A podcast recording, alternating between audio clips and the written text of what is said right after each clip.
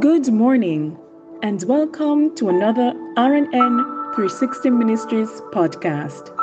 This morning's devotional reading comes to us from Matthew 20, verses 31 to 32, and I will be reading from the New Living Translation. And it reads Be quiet, the crowd yelled at them, but they only shouted louder. Lord, Son of David, have mercy on us. When Jesus heard them, he stopped and called, What do you want me to do for you?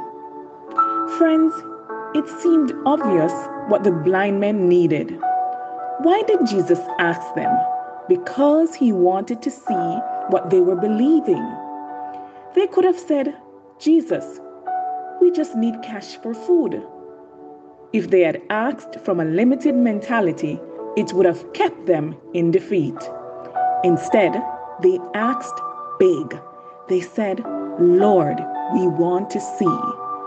They were saying, We know you can do the impossible.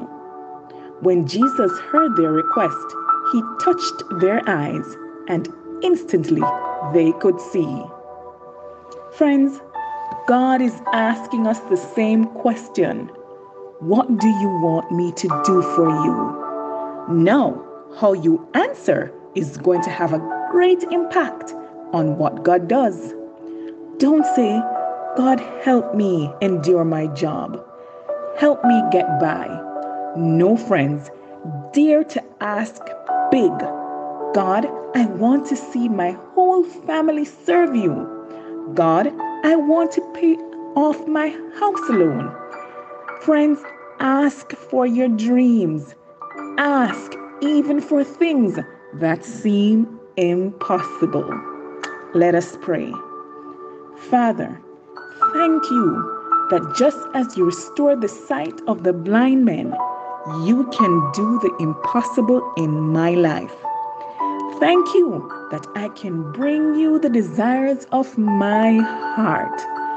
Lord, help me to be bold, to ask you for the big things only you can make happen.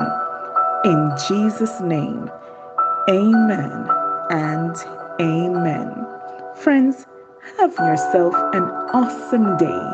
And remember, we serve an awesome God.